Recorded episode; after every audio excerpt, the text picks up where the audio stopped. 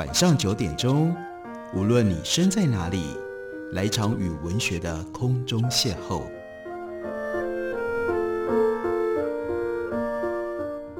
杨照谈书，邀您一同遨游文学世界，认识古今中外的经典之作。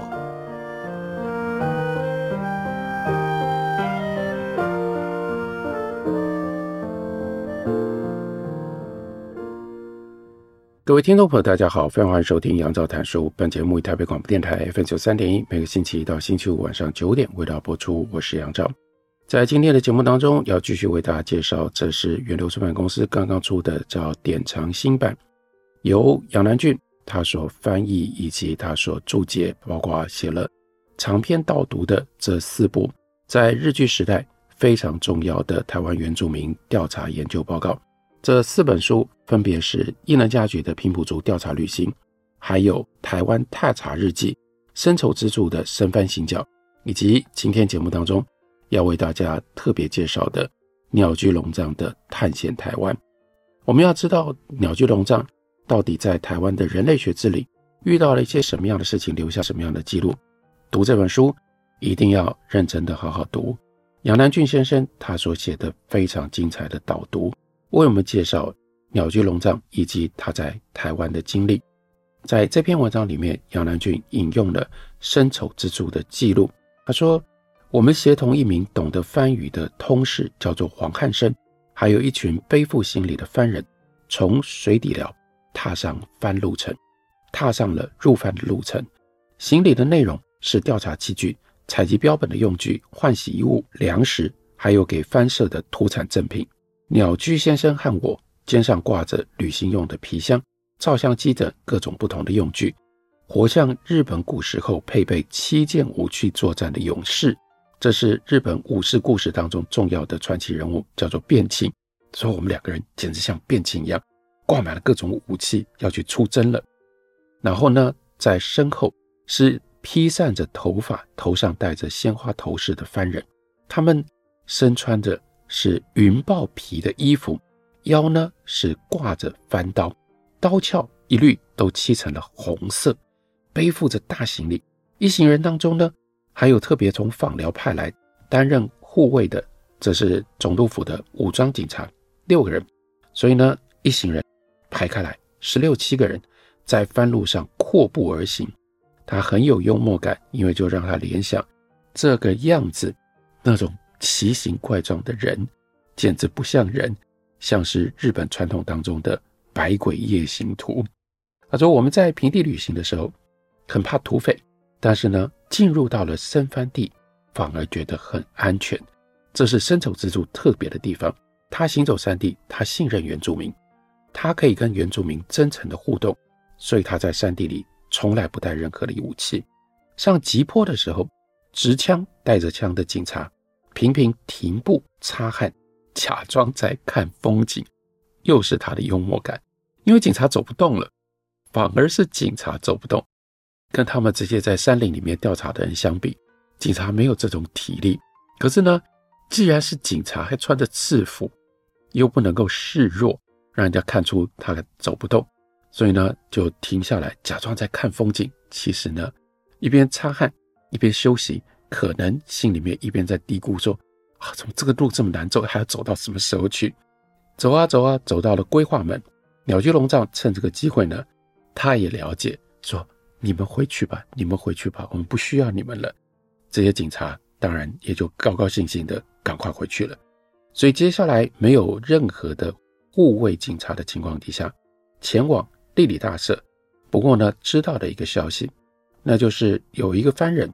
在运送日本邮件的途中，被望家社另外一个部落的原住民给国手砍了头了。所以抵达地理大社的时候，可以感受到情况，那个气氛非常非常紧张，因为的不同的部落之间正准备一场复仇战争，而且呢，你来了，你就要参加作战，因为这是国手事件。这国手事件产生是因为。我们为了要替你们日本人执行公务所引起的，这个时候该怎么办呢？圣手之助就说：“我跟鸟居龙藏商量，依照番人的情理，他们说的有道理。可是呢，难道我们真的就在那里参加他们去砍人家的人头的战争吗？不行，只好说好说歹，做了替代。替代呢，就是捐出了一头活猪作为祭礼上面的贡品，终于解决了跟着他们去杀人的义务。这是森丑之助所留下来的记录。在同一时空的交接点，我们看到有留辫子的汉人通事，辫子都没剪；另外有穿矿工鞋的日本人的学者，还有持着枪的护卫的警察，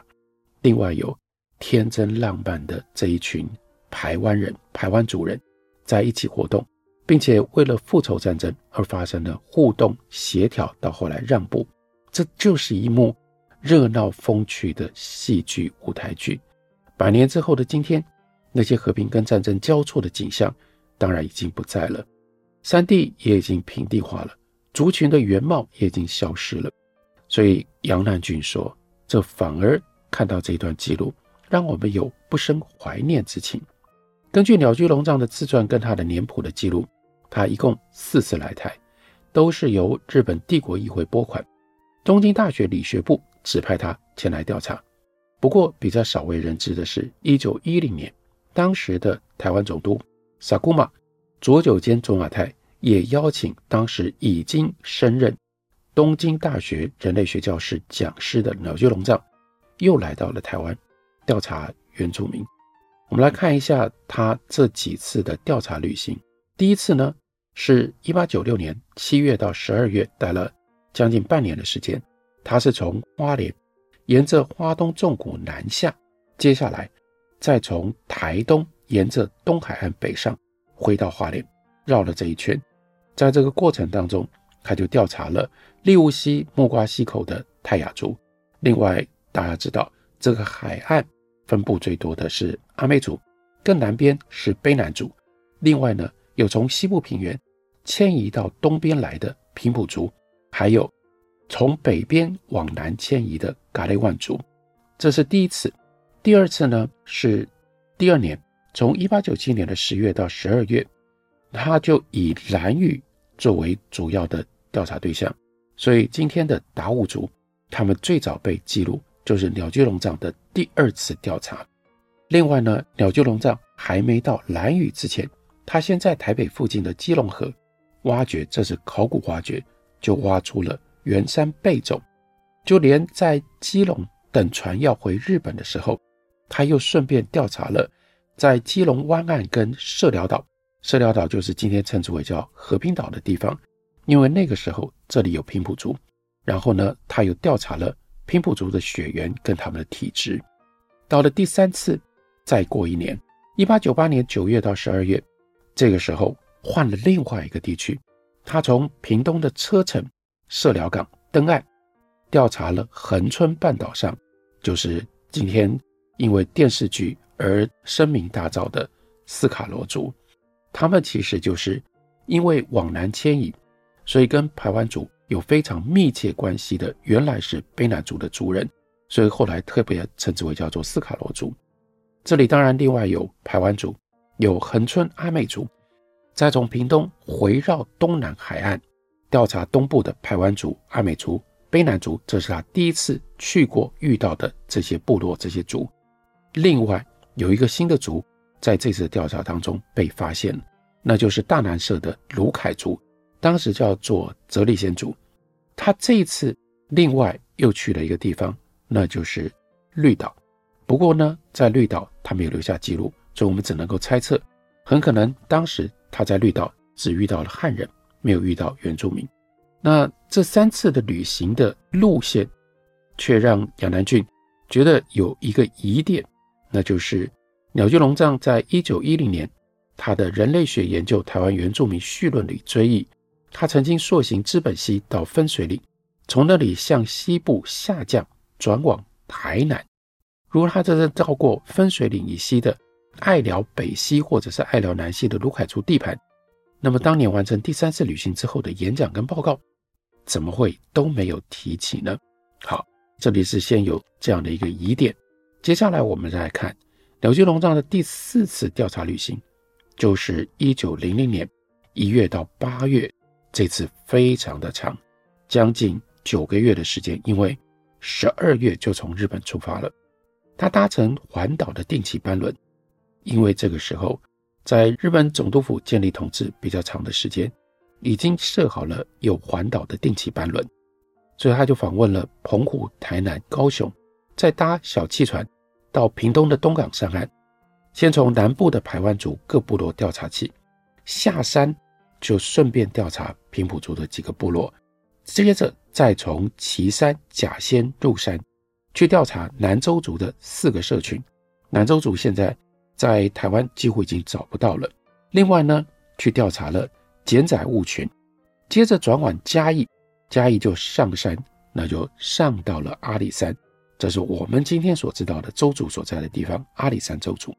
在邹族跟布农族向导的领导底下，这是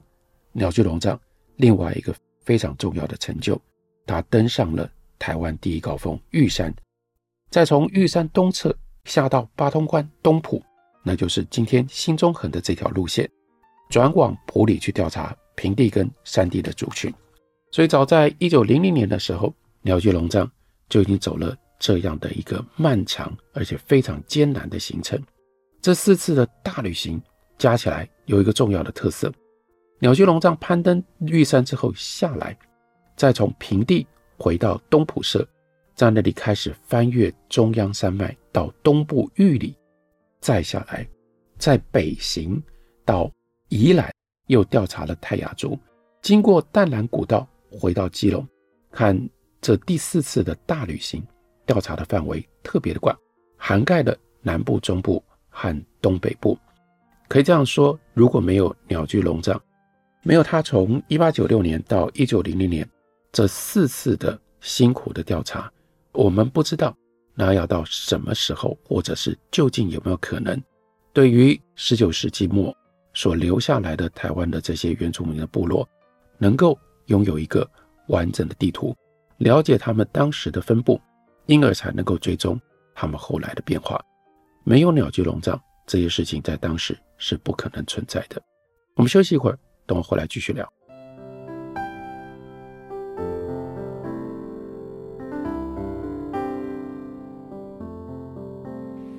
听见台北的声音，拥有颗热情的心，有爱与梦想的。电台台北广播 FM 九三点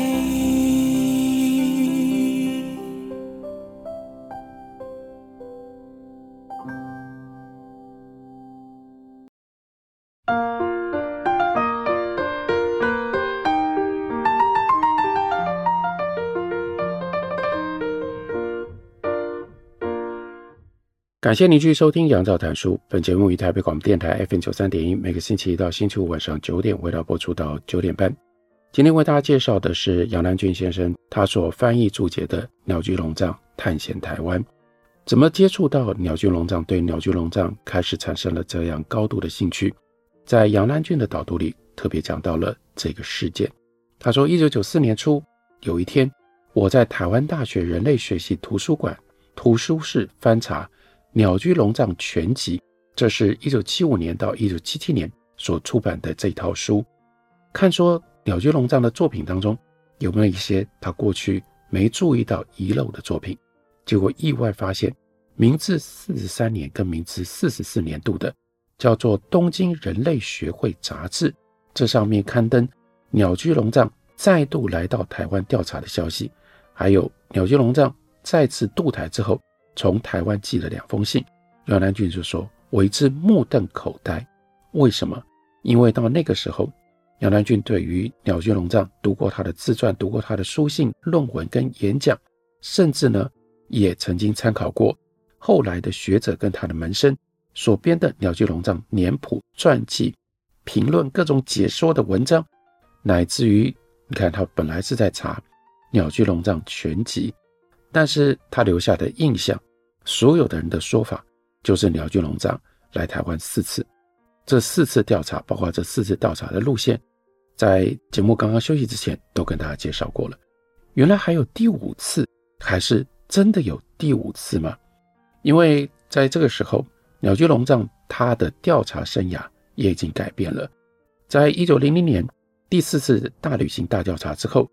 鸟居龙藏接下来他就转换到中国大陆，还有朝鲜半岛。这也跟日本的近代史是有密切关系的，因为这个时候日本人的眼光慢慢逐渐投向满洲，再从满洲因而投向跟满洲相关的，例如说外蒙等等这些地区，所以他们所需要的调查人力也就会分配到这些地方，所产生的这种效果就会吸引更多的人想要到这些地方去进行调查旅行。但是呢，十年之后，一九一零年。他竟然鸟居龙藏接到台湾总督府佐久间总督的邀请，进行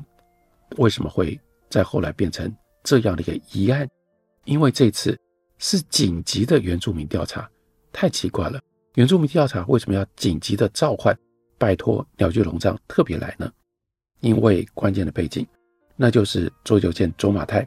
他开始实施定定下来的这个计划。叫做五个年里，它叫做五年里番计划。这是第一年，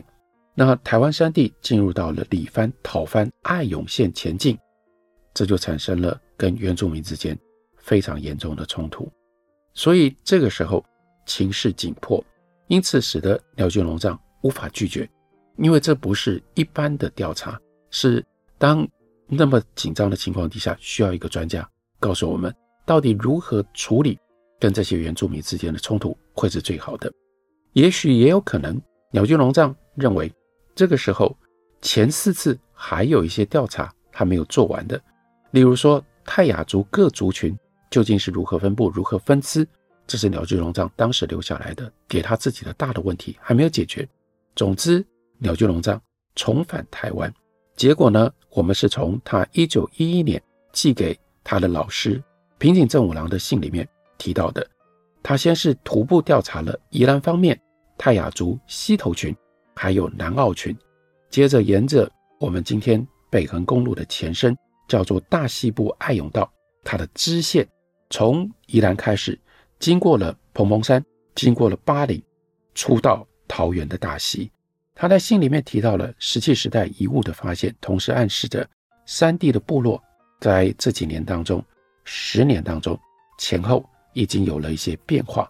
而且呢，他就已经预测，在经过四五年，山地的这些部落也会开始日本化了。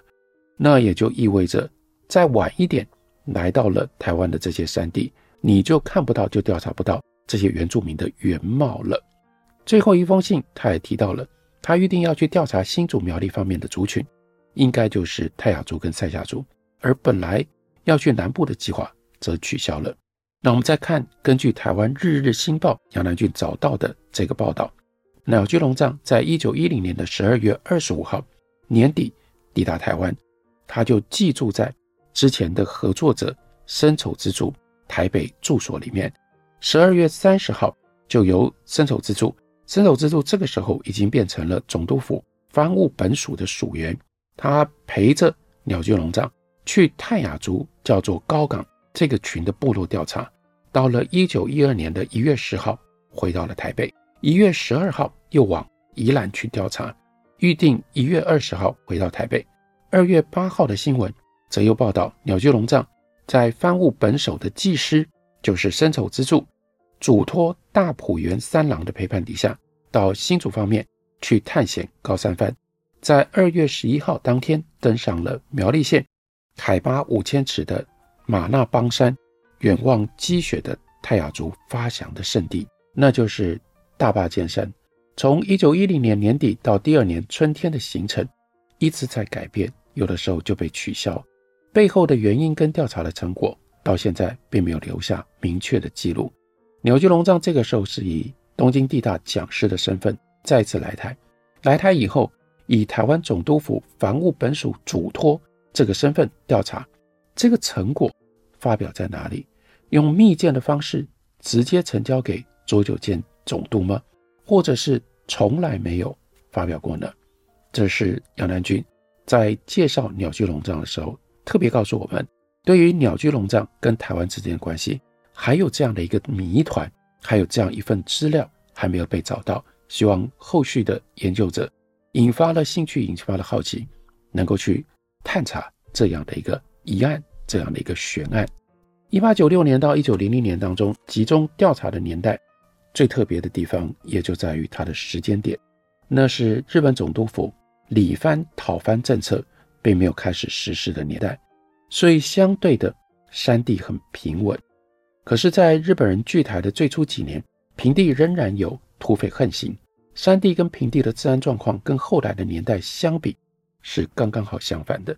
也就是平地比较乱。山地其实是稳定的，虽然山地的部落之间他们会有他们的恩怨，但那仅止于少数的部落，绝大部分这些部落已经有了他们非常非常稳定的长远的社会结构，以及他们活跃的范围，还有他们的生活方式，他们不会去侵犯平地人，他们彼此之间也不会有大的动乱。可是等到日本政府的势力，要进入到山地开始进行里藩讨藩，当然就引发了山地的不安。这一路从里藩讨藩延续下去，所以才会有了后来的雾社事件。所以等到后来的这样的一个状况，是山地相当的危险，非常的不安。倒过来，平地经过了日本总督府长期的治理，它就安静下来，不再有那样的动乱了。不过，在平静的山地，由于平地的汉族跟山地的族群当中的猜疑、不信任仍然根深蒂固。这个时候，鸟居龙藏还非常年轻，还不到三十岁，贸然闯入到了这样一个陌生的地方。